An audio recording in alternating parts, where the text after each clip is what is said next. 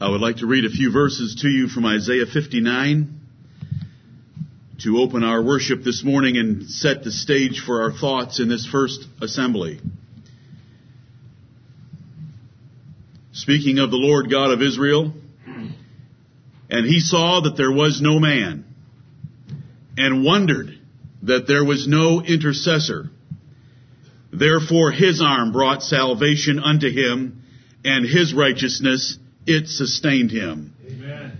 For he put on righteousness as a breastplate, and an helmet of salvation upon his head, and he put on the garments of vengeance for clothing, and was clad with zeal as a cloak.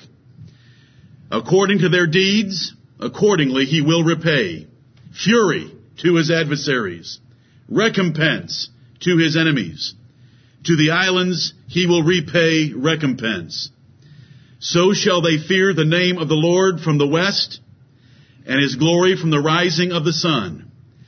When the enemy shall come in like a flood, the Spirit of the Lord shall lift up a standard against him. And the Redeemer shall come to Zion. And unto them that turn from transgression in Jacob, saith the Lord.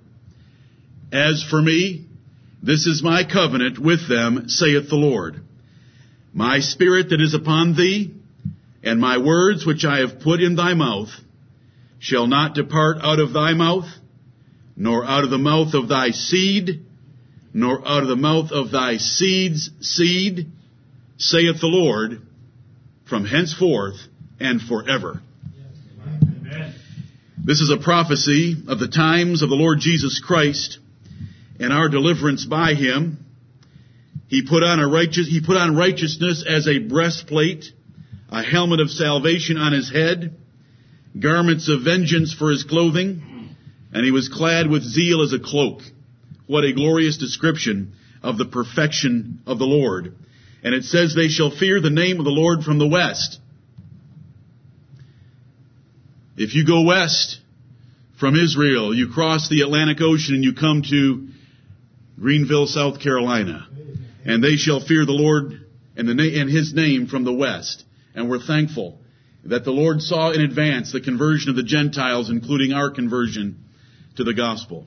Amen. May the Lord bless us this morning to follow the example of the Lord and put on the breastplate of righteousness, the helmet of salvation, and might we as well cloak ourselves with zeal and put on vengeance for clothing.